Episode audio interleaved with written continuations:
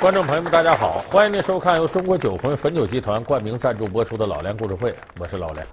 昨天的节目呢，我们给大家说了一类特殊的人，就是给皇帝戴绿帽子的女人，就皇后里边一些不守规矩的。当然，我们说呢，皇帝呢权力是太大了，你给他戴绿帽子，弄不好那是杀身之祸，没什么好下场。所以，大多数皇帝身边的女人呢，还是顺从皇帝的，不敢有所造次。但是顺从皇帝不等于什么事上都欲取欲求，他也有他的欲望，他也有他的利益诉求。那怎么办呢？就得想法利用皇上的弱点，达成自己的目的。所以说，中国自古以来，皇上身边的女人不乏一些心机很深沉的，能跟皇上耍心眼儿的。咱们今天就给大伙儿说几个跟皇上耍心眼儿耍得挺不错的，当然也有不成功的一些极端的例子。咱们说这第一位跟皇上耍心眼的，这个人是个奇女子，名字叫赵飞燕，是汉朝时候汉成帝的皇后。咱们中国说女人长得漂亮啊，有句成语叫“燕瘦还肥”。这还肥，昨天咱说了，杨玉环，就唐朝以胖为美。这我要在唐朝，我就帅哥，你知道吧？以胖为美。这个燕瘦，就是咱们今天说这个赵飞燕。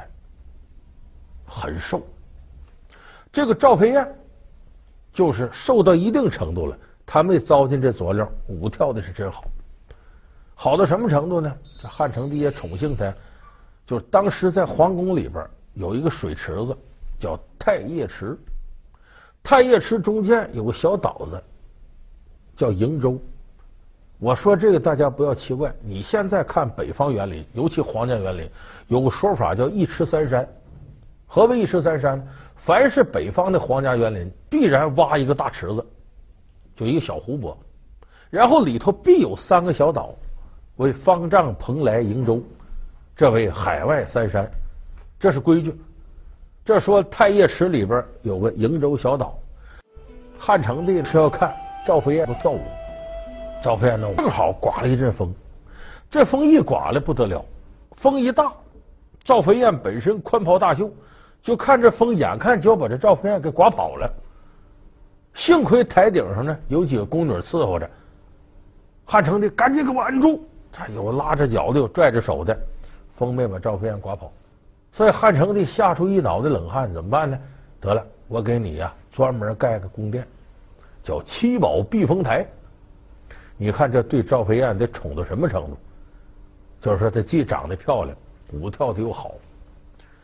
那这个赵飞燕呢？我们说她耍心眼在哪儿呢？她怕自个儿一个人呢拴不住汉成帝的心，她又把呀容貌上比她还漂亮的她妹妹赵合德给叫到宫里了，姐俩共同伺候汉成帝。结果汉成帝被这姐俩给迷的，反正我一天看不着她，我死的心都有。就等于事实上把持了后宫，但是他下这么大本有个弊病，这个姐俩有个致命的硬伤，死穴什么呢？不能生育，生不了孩子。说为什么生不了孩子呢？这历史上给出多种说法。这个赵飞燕、赵合德姐俩呢，为了能够长久得汉成帝宠爱，他们使用一种方法，叫香肌丸。这样的话，皮肤就很滑腻，而且有香味儿啊，皮肤很细腻，皇上就喜欢你。但是它的毒副作用会通过肚脐儿走到任督二脉上，积蓄在体内，造成女人不能怀孕、不能生育。所以他为了得宠不能生育，可是后宫里啊，你汉成帝总得有孩子呀。那么，假如有任何一个妃子有了孩子，那就意味着赵飞燕姐俩地位不保。所以这叫女人不狠，地位不稳。这个赵飞燕一琢磨，咱得在这上下功夫，他就耍上心眼了。只要一听这后宫里头，谁怀了孕了，马上先奏请皇上。哎呀，我们听着都高兴啊，皇上有后了。这么的，我们得代表皇上赐药酒，给补药，给好吃的，或者派一个月嫂过去，都这样。其实派这个人赠的东西都有问题，要么是毒酒，要么这个人过去就行使把这孩子弄死的任务。反正在这个赵飞燕姐俩关照之下。基本上汉成帝后宫的妃子，谁要怀孕了，要么孩子死，要么本人死，他算到了末日。所以那个时候有个说法嘛，叫“燕飞来，啄皇孙”，就是有赵飞燕这样的那大汉，这个天下是要到头了，运气到头了。所以在这种情况下呢，赵飞燕害了无数人。我们说这种耍心眼耍到最后，必然自己遭难。等汉成帝死一下台，这姐俩马上被打入冷宫。其实你想想，假如说他们不用这种办法，真给这个汉成帝生下一儿半女的，其实也能维持住这种宠幸地位。可这姐俩就是什么都想要，一个想要皇上宠幸，再一个希望自己青春不老。所以在这些规律面前耍心眼儿啊，那就不是跟皇上耍心眼了，是自个儿跟自个儿耍心眼。所以这赵飞燕呢，机关算尽，哎，最后也没有什么好的下场。咱们再说这一位呢，也是个机关算尽的主。这一位跟历史上一一句成语有关，叫“金屋藏娇”。金屋藏娇说的是这个汉武帝刘彻小的时候啊，哎，人家家里人给他引荐一位和他年岁差不多的小女孩，叫陈阿娇，是他的一个表姐，这么关系，那是。姑表亲、姨表亲间通婚常有的事。嫁你让阿娇做你媳妇儿，你愿意吗？嗯，要是阿娇姐姐肯嫁我，我就造一个大大的金屋子，让阿娇住在里面。到大了，果然把这个陈阿娇娶过来，成为皇后了。可是这陈阿娇呢，这是先天的毛病，不能生育。你发现这中国古代皇后不能生育的很多，没孩子，没孩子，谁要有孩子，她地位不保啊。所以这个。陈阿娇就盯着几个人，其中有一位叫卫子夫，是汉武帝宠幸的女人。卫子夫有个弟弟很有名，卫青；卫青有个外甥很有名，霍去病。匈奴未灭，何以家为？所以这一门势力很大。那个时候，陈阿娇呢，趁着卫子夫羽翼未丰的时候，一看这又给皇上生孩子又怎么着，他就心里头恨得很，说我得在他身上下手，不能让他得宠幸。他先想下手什么呢？从卫子夫的弟弟卫青身上下手，派人绑架卫青。没想到卫青武功了得，把派过去绑架的人给杀的死的死，逃的逃，还攥住活口了。这一下子陈阿娇还不好办了，所以他又想了第二招，什么呢？就我们现在经常说咒个人用什么办法？找一个神仙怪道的人打听打听，他八字多少？哎，把他生辰八字拿来，搁小纸人写上，然后。喷上狗血，拿针扎，这害人的办法。陛下，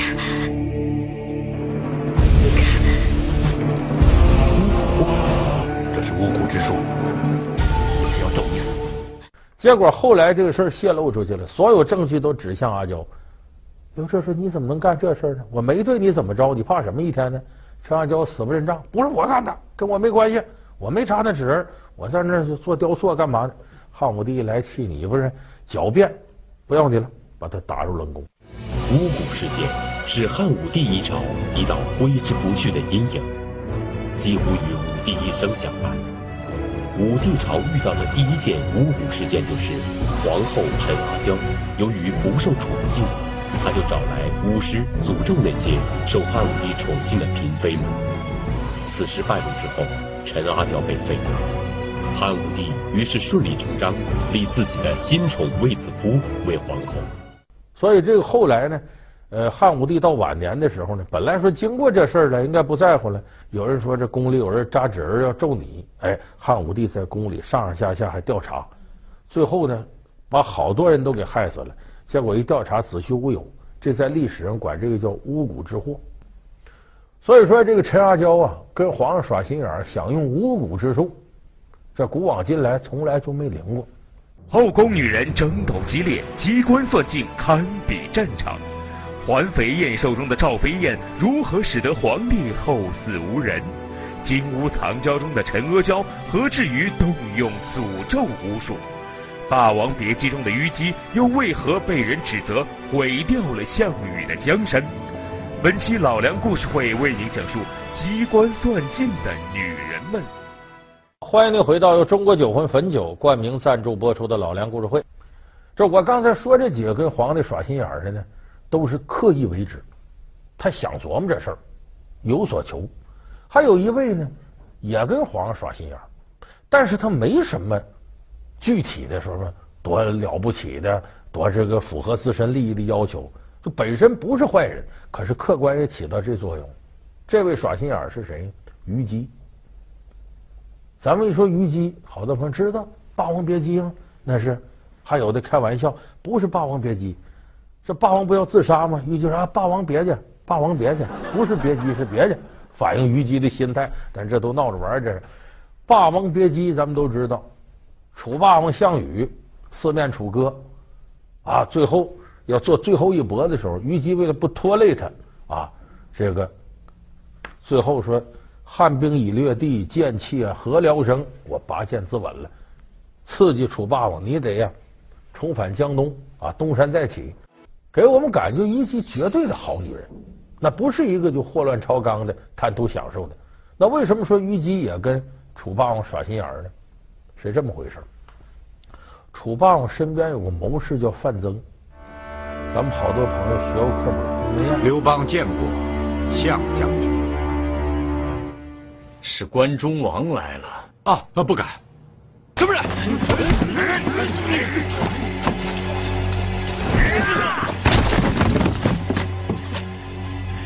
来者何人？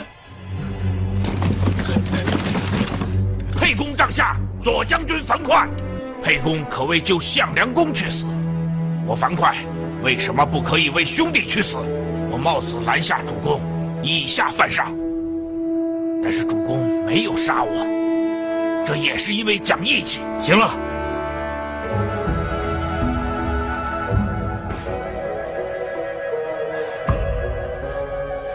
来，饮酒。啊！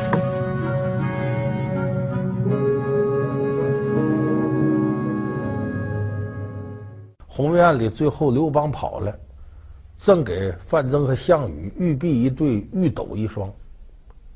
当时项羽还挺喜欢，范增气的把那玉斗捣碎了，啊，庶子不足与谋。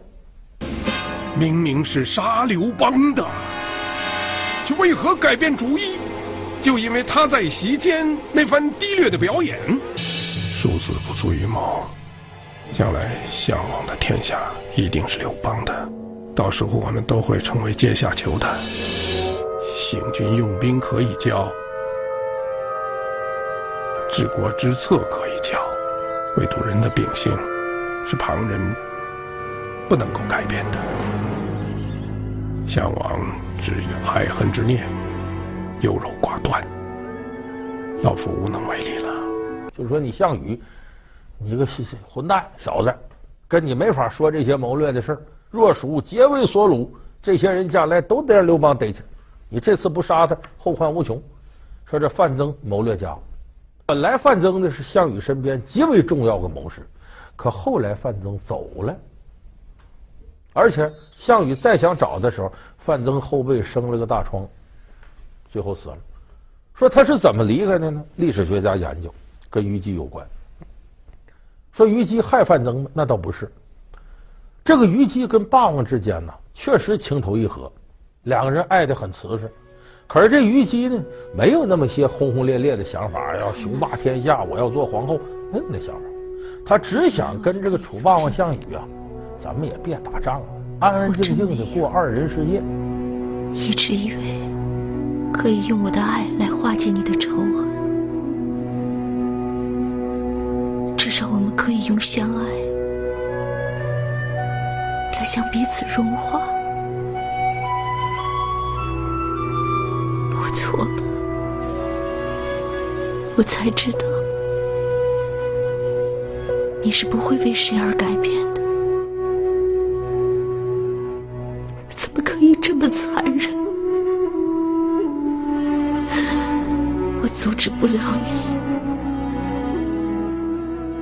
个废人一样，只能等着你杀完人回来。多担心你被别人杀掉，我多想只活在和你的爱之中，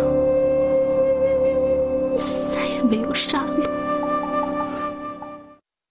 所以他这个愿望和范增不一样，范增是我要辅佐项羽，雄霸天下，所以他对项羽的这种理想呢，跟虞姬的要求是有冲突的。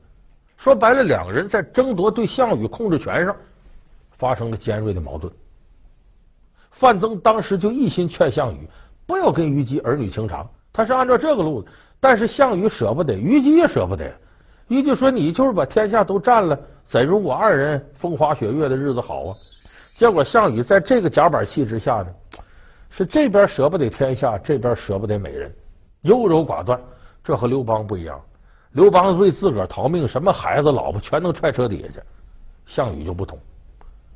所以说，这个时候双方产生尖锐的矛盾。结果发生了一件事儿：有这么一天，虞姬正在帐中，突然有人行刺，当然最后没行刺成，把刺客给抓住了。结果这刺客咬舌自尽，项羽就急了：谁来敢刺杀我心爱的女人呢？一看不是刘邦派了，也不是什么韩信谁派了，就在大营里边，那谁有这想法想要虞姬的命呢？只有范增。据说这个事儿一研究，是虞姬的苦肉计，用这种方法逼走范增。这也说明，心里头不把称霸天下当第一诉求的人，你不能轻易动他身边的人。他重视这个女人胜过天下，那么你动他，那不成动他心肝宝贝了吗？所以把范增，范增也明白这事儿，知道这小子没出息，辅佐不了了，我也别跟他辩白了。范增走了，这一走死在外头了。后来我们看项羽跟刘邦的争斗过程当中，由于没有范增这样重要的谋略家，人家那边张良、萧何、陈平、韩信一群谋士，所以最后刘邦这个无赖得了天下，反而项羽这个英雄丢了天下。所以你归根到底来讲是什么呢？虞姬这个小小的心眼一耍，不仅是把项羽的天下葬送，还把项羽的命葬送了。后来乌江自刎。留下了千古汉事。咱们下边说这位侯夫人，这个侯夫人是谁呢？我们都知道，隋朝隋文帝杨坚之后，啊，是隋炀帝杨广。这个隋炀帝呢，历史相传呢，杀兄屠嫂伦理丧，妻娘媳妹纲常二字一旁扔，挺不地道皇上。但是有京杭大运河这历史功绩，算是功过参半。这隋炀帝好色，这是有口皆碑的。无论是正史野史都写了，这隋炀帝呢，在后宫啊，连挑带选的，就跟现在海选差不多，把一些漂亮女人弄来，弄了十六位很漂亮的，给他们建座楼，叫迷楼，意思把我迷住了，建这么一座楼，把这十六位宫里选出来放到里边了，供他淫乐。可你看，咱们看这玩弄女性，宫里有的人还够还够不着呢，一辈子见不着皇上，也想进这迷楼里头。其中有一位被封为才人。叫侯夫人，这个才人什么呢？只是给你个名号，你见不着皇上。他在宫里没见过隋炀帝。这才人琢磨：我怎么办呢？其实她长得很漂亮。说为什么长得很漂亮没选上呢？他家里拿不出银子打点选女人的太监，也没给钱。所以这时候说这太监呢，没有得这个侯夫人银子，就没给往上推荐。这侯夫人自个儿琢磨，我怎么办呢？想来想去啊，把人逼到绝路。他想了一招：一不做二不休，搬不倒葫芦撒不了油，舍不住孩子套不住狼。想了个办法，绝无计。什么？皇上不知道我长多漂亮，也不知道我对皇上一往情深，干脆我以死相逼，我上吊。上吊可是上吊，自个儿要死了，不一切都完了吗？我还不能死。我假装上吊，这宫女一看，哎呦，才人死了不得了！一喊，皇上来了，来了一看，哎呦，我这么漂亮。这时候他又想一招，写了两首情意绵绵的诗，就什么“生命诚可贵，爱情价更高”，你是我世界里一盏明灯。哦，亲爱的，写点这个，最后把这放到锦囊里贴身放着。你想，皇上一救他，他在锦囊看着了，打开一看，哎呦，给我的情诗。再看这人为我而死，能不感动吗？你听着跟演戏似的，确实是演戏。他这招法立得很好，他也做好准备了。结果这侯夫人呢，一心想着怎么做这戏啊，我这怎么悲痛？再一个畅想一下，隋炀帝来了之后如何救他，如何恩爱。结果一着急，他顺手就系了个活扣，这坏了。一蹬凳子，一伸下，哎呀，我要死了！嗯，勒住了。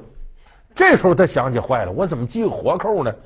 这时候两脚已经悬空了，把凳子都蹬开了，一悬空，脖子一勒，说手我再把他把不住了，手脚没力气了。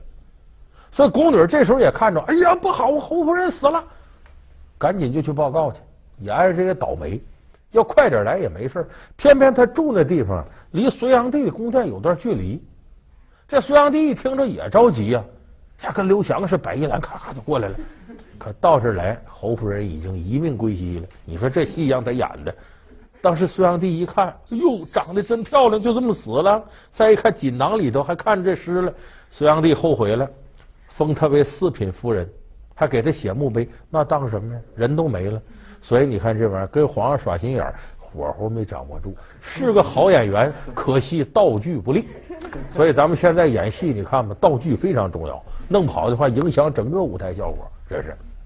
所以这侯夫人机关算尽太聪明，就漏了一点死扣活扣没弄清，最后误了卿卿性命。你这时候耍弄心机，很有可能达不成自己的目的，还把自己带进去。即使得一时之逞，过了一段时间之后呢，有可能这方面的副作用显露出来了，反而把你自己给带进去。所以就不光说是皇帝身边女人，也不光说其他女人，甚至我们所有的观众朋友，在生活当中都不要拿耍小心眼当乐趣。我觉得我比你强，我能算计你。其实咱们世界谁是傻子？谁都不是傻子。最多是你今天明白了，我明天后天明白了。我明白过了之后，你还能耍动我了吗？而且你占了一点的便宜，让我们都知道你这个人太精明。咱平常说这人沾上毛比猴都精，你看这人没好的，为啥？你知道他精，你不愿跟他往来。所以这心眼儿东西耍不得，耍心眼儿最后就是机关算尽太聪明，反误了卿卿性命。感谢您收看这期由中国酒魂汾酒冠名赞助播出的《老梁故事会》，我们下期节目再见。